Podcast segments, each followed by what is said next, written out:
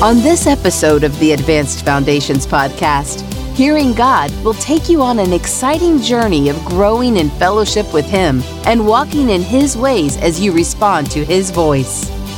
Welcome to Hear and Obey. This is session four. I hope that you have enjoyed uh, the previous sessions. Our heart's desire is to really help you uh, hear God. He says, My sheep will hear my voice. And so he wants to communicate to us, and we've been talking about that. Um, in the last session, talked about the importance of the foundation of understanding the Word of God, and I want to take that and I'm going to build on it in this particular session. And when I again, I'll repeat myself when I talk about hearing God. Uh, most of the time, we think about immediately our hearing our natural ears. God communicates in so many ways. He communicates uh, through the scripture, he communicates through a still small voice. He communicates through when we pray, when we do praise and worship. If we're open, and what I've talked about uh, uh, in the last session, and we'll continue to talk about it, being sensitive to the Spirit, learning literally how to hear, because you could, uh, through nature, through other people, if you're listening with both spiritual ears and natural ears and in tune to the Spirit of God, communicates in all kinds of ways. And so that's what God wants us to do is learn how to tune in and to really focus on and, and hear Him. Uh, I can still do natural things and still do a job and still do a function of whatever I need to function, but He communicates in so many ways. So, so our heart's desire is to help us all to be more sensitive to the Holy Spirit working in our lives. Uh, we would all love to have a, um, I, you know, I used to say something written on the wall. Now you need a text message. Uh, but the point is, is that we'd love to have messages that would be that clear. But uh, it's typically not that way. He's called us to be sons and daughters and children of the Most High God. He's called us into family. He's called us into relationship. And that's really what he desires. It's not just about telling us things or us getting things and asking all the time. It's about relationship. Uh, and real good relationships have good communication. If you don't have good communication, you're probably not going to have a good relationship. God's desire is that we would have a good relationship with Him.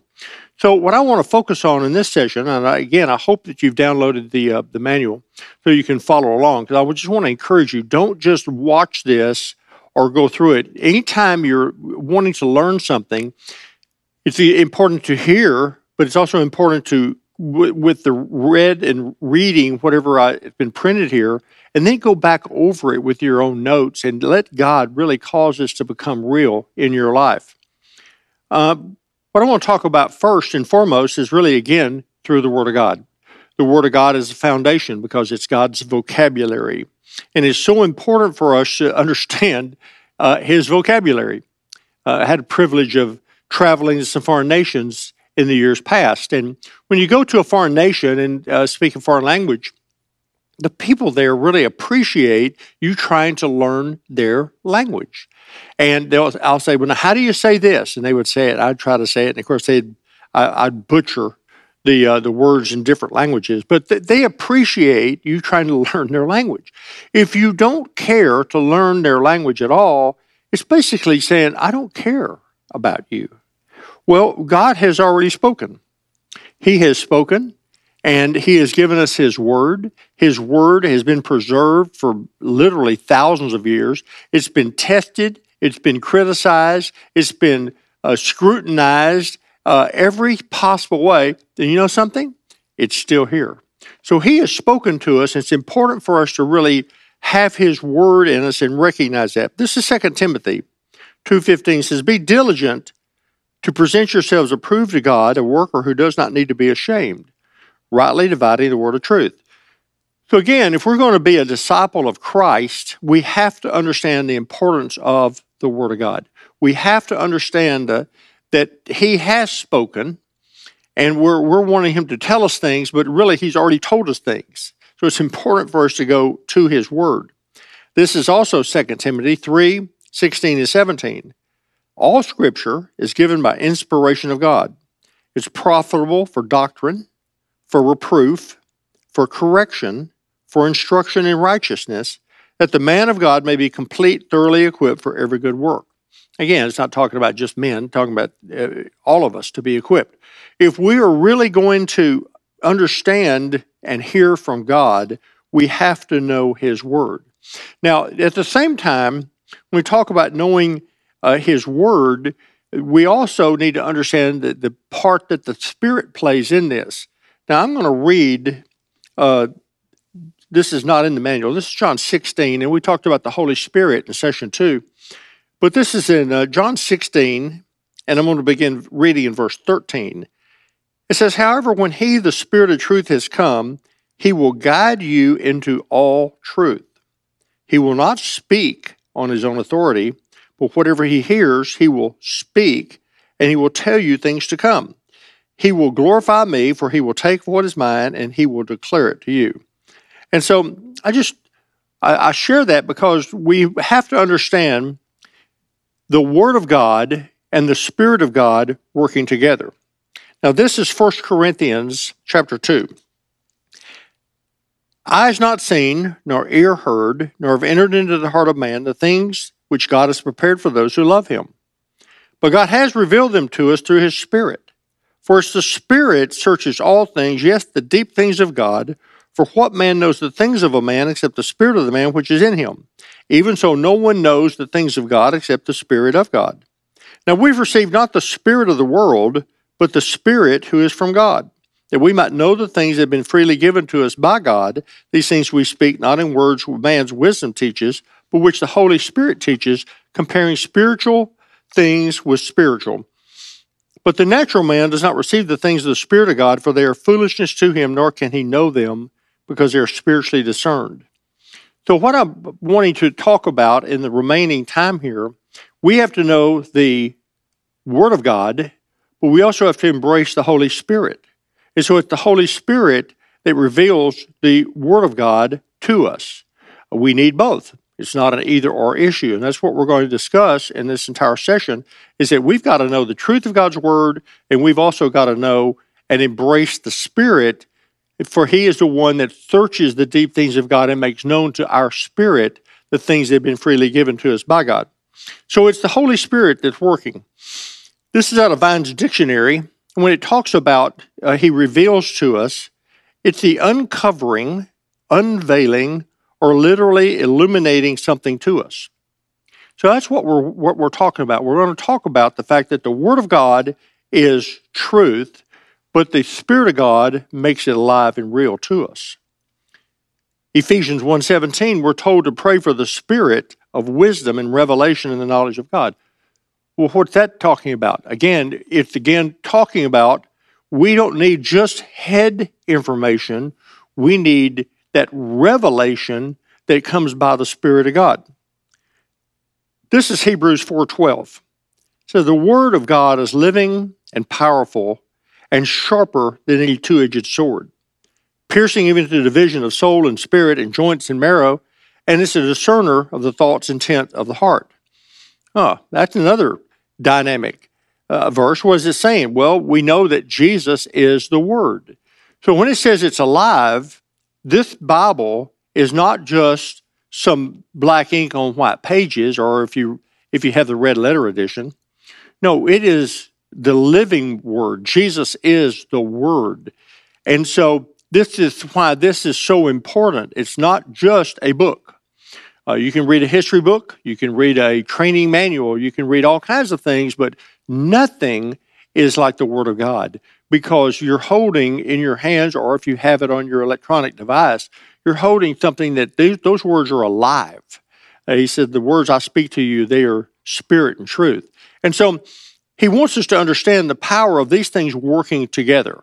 Now, when we talk about this, I'm going to shift gears a little bit here. I'm going to talk about the objective truth and the subjective truth. Objective truth is the Word of God. It is absolute truth. You you can you can like he says, he watches over His word to perform it. Um, heaven and earth will pass away, but His words will not. Uh, this word is living, it's active, it, it's a live word. At the same time, there is the subjective part that the Spirit brings that causes the objective truth to come alive in our lives and makes it real to us. And so it's so important for us to recognize this. We, we need both. It's not an issue of I just need one or the other. Objective truth of God's Word can be studied and learned by the mind. But we also need God to speak to us subjectively or spiritually or intuitively so that we can know the truth that's in our minds. Not only know it in our mind, but we can experience it in our very selves. This is from a. Um, I took this quote out of Communion with God by Mark and Patti Virkler, a, a seminar that they did it was years ago when I went through this. But I thought this was really good. It says, for instance, I can learn that God loves me. Now, again, I'm talking about objective truth. I can learn that. I can study that. I can read that. I, I can understand it from the Bible. I can understand it from anything else that I would read. But since love is basically an inner heart experience, I cannot fully experience God's love until He touches my heart with His love, heals my hurt, breaks my hardness. When He fills me to overflowing with and brings tears of joy to my eyes, then through an intuitive spiritual experience, I have fully experienced the love I read about. So what I'm talking about again is I'm talking about a opportunity because the word of God is living, it is absolute truth. At the same time, there is the spirit that causes it to come alive in our being. So I'm not talking about just understanding something intellectually, but I'm talking about something that that is I, all of a sudden I, I know it in my spirit and my soul. So, this is what we're talking about. We want to grow in that relationship. The Word, again, is the safest, best place to hear God's voice. He does not, it never changes. He doesn't lie. Uh, that Word is secure, but we need it to come alive in our lives. We need both the objective and the subjective truth in our lives. Uh, think about this for a moment. We've got the truth of God's Word, but so much in life happens that you can't go to a, a chapter and a verse and find out exactly what to do. People say, well, uh, you know, who am I supposed to marry? Uh, it's not in here. You're going to have to hear from God. There are guides and things that He tells us that we need to be looking for, but at the same time, we need that. We need the subjective, the the spirit to speak to us. And we need to learn how to tune in.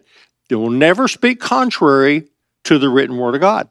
He's never going to say, do this when it's clearly contrary to God's word. So that's why we need to know both. We got to have the objective word, we have to have the subjective word, and we have to understand both of those. We have a tendency, and especially in Western culture, to go at everything with our minds. We we study and we learn and we get it in our minds. We have a tendency to believe because I understand it and because I've I can read it and comprehend it, I got it. Well, the Bible is beyond that. It's not just that we learn and understand with our mind, but it's also by the Spirit that causes things to become real.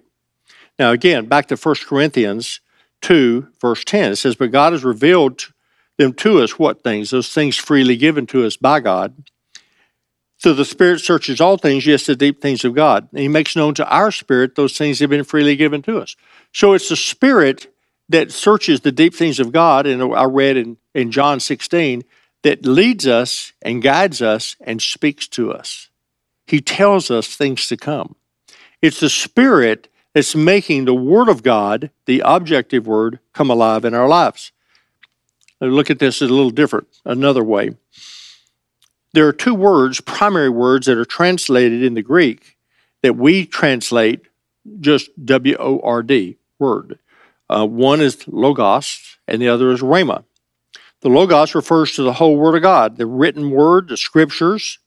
Logos is the Greek word used in John 1, where Jesus is called the Word. It is the objective word. It's information that can be studied with our minds, and we need to study the Word. It needs to, it needs to become alive in our lives. The Rhema word refers to the spoken word, the revealed Word of God.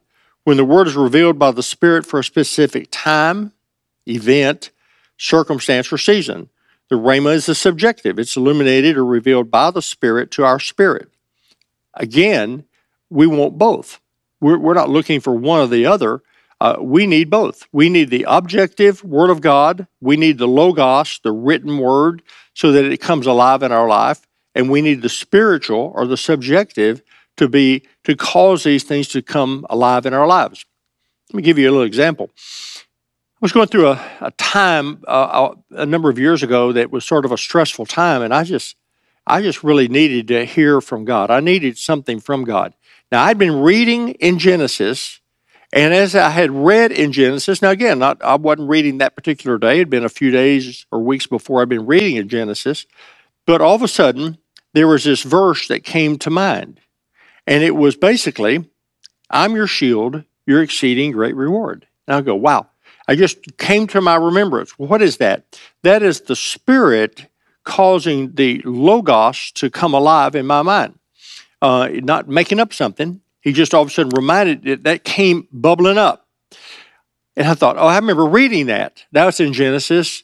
And I remember actually on sort of on the page where it was. And I, well, thank you, thank you, thank you, Lord. That was so important. I needed that. I needed to, to, I needed that assurance at that point in time. I'm your shield, your exceeding great reward. And I thought about it, recited it over and over again. And for two or three days I did that. And then finally I thought, you know, I probably ought to go look that up. So I went over to Genesis and I, I can remember sort of where I was reading. Was Genesis 15 1. And actually, what it says is, Do not be afraid. I am your shield, your exceeding great reward. It's actually better than what I thought.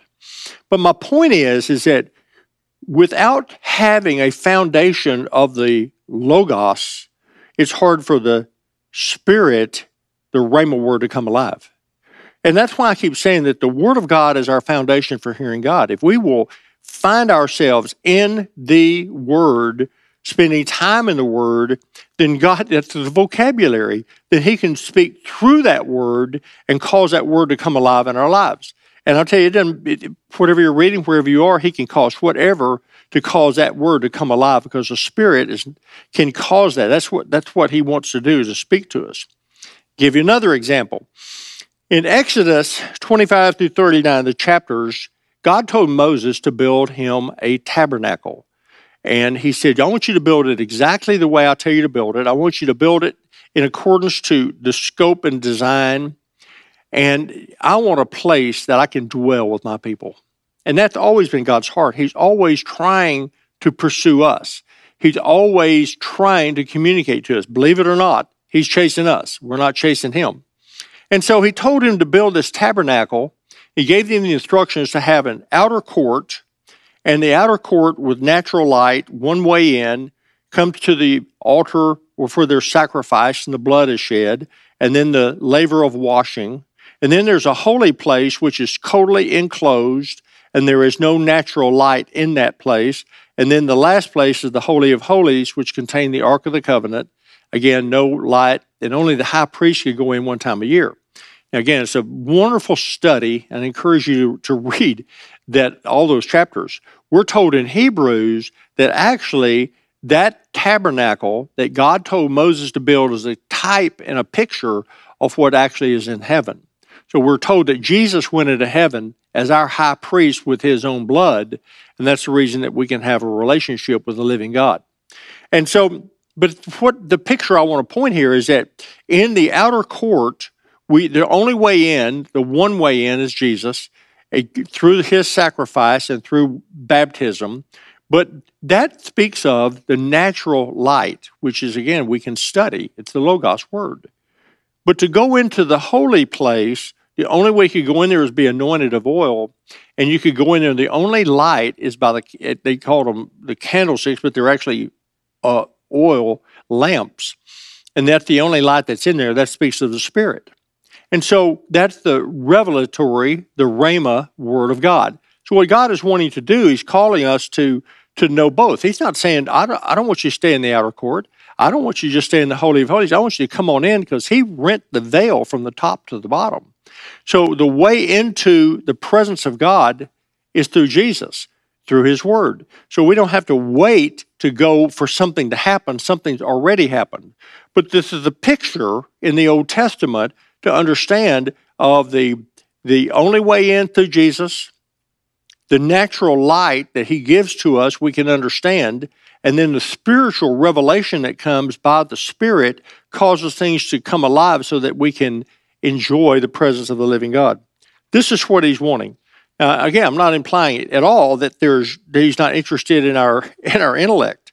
What I'm just saying is is that we need both. We need both, both, both. We need the logos word. We need the rhema word. We need the objective truth. We need the subjective truth. We need the word of God, and we need the Spirit. And we need all of that working in our lives if we're really going to hear His voice. This again is from Vine's dictionary, talking about the difference between Logos and Rhema.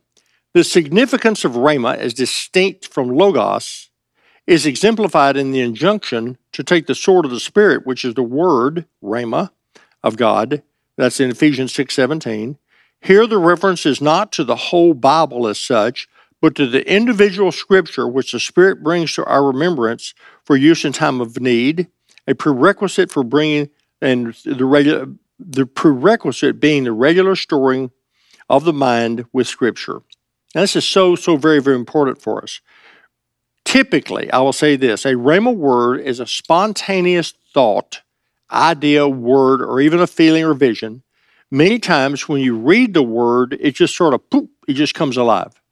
And I, I've read the word before, and I've read, and read, and read, and you know, to be honest, I mean, you know, I've sort of lose track, and I look back and I go, I don't even remember what I read. There's other times when I've read the word, all of a sudden, it just the the pages, the words jump off the page. They become real.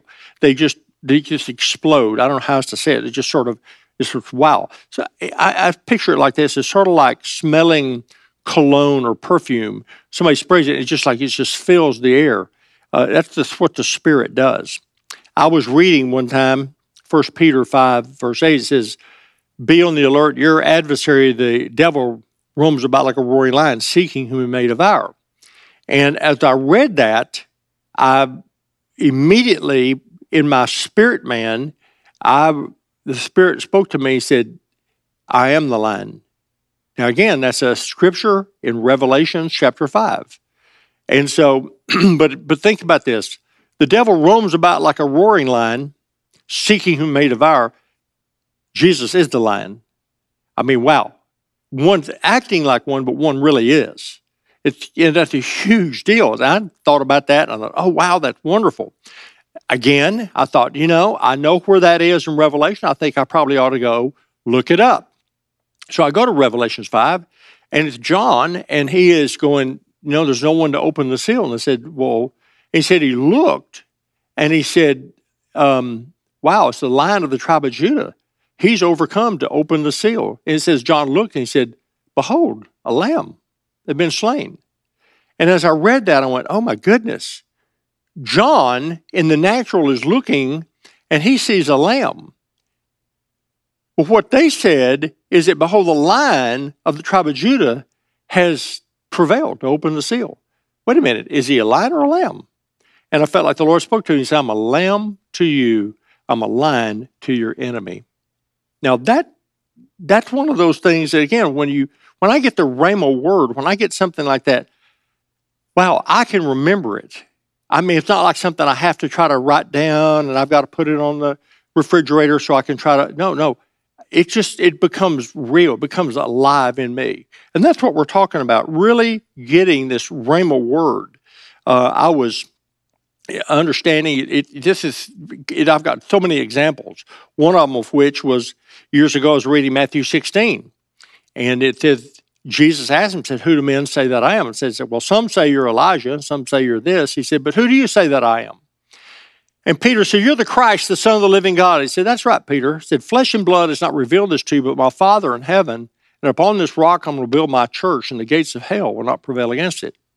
And I'm going to give to you the keys of the kingdom. And the moment I read that in Scripture, I had a vision, a picture in my mind's eye, when I was about six years old at my grandmother's house of an old armoire, and about six eye level was an old skeleton key that I would always pull out and play with. I hadn't thought of that. I'm 30 something years old. I have not thought of that ever that I can recall. Clearly, the Spirit brought that to remembrance. I just read a passage that said about the, the keys. And so all of a sudden I'm going, okay, Lord, you key, key, key to the kingdom. You're, you're showing me something. I prayed about that and prayed about that. And it's all I got. But I kept remembering that. And about a year later, I was watching uh, Christian TV, and the lectern was a larger plastic one than this one. And in the front of it, it had an ornate cross that was etched in it. And when I saw that cross, I went, wow, that looks like that key I remember. And the Lord spoke to me and said, the cross is the key. That changed my life and caused me to move on a. I, I wrote a book called The Cross of the Key. But everything from that point on, I began to discover the cross is the key to victorious living. Cross is the key to really everything. So I just want to encourage us. The Word is the foundation. The Spirit brings things to life. We need both. We need the objective, subjective. We need the Logos and the Rhema. We need them both. Not either or, we need them both. So I want to pray for us. You can see there's, if you have your manual, there's some other references to the Rhema word.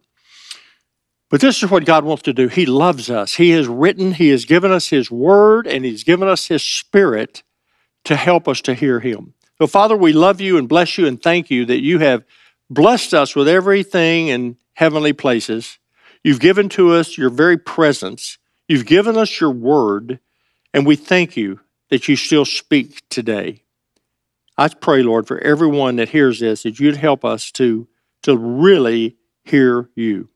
Help us to, to spend time in your word, and we ask you, Holy Spirit, to cause it to come alive in each and every one of us.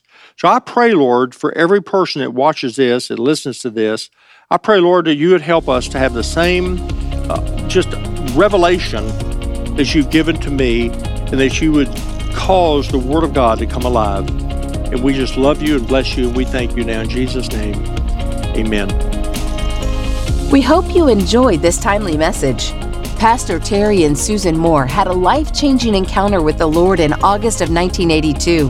They opened their home to a Bible study, which turned into a church now located in Carrollton, Texas. They have never been the same and hope that you encounter Christ in a real way. For more, connect to jterrymoore.org.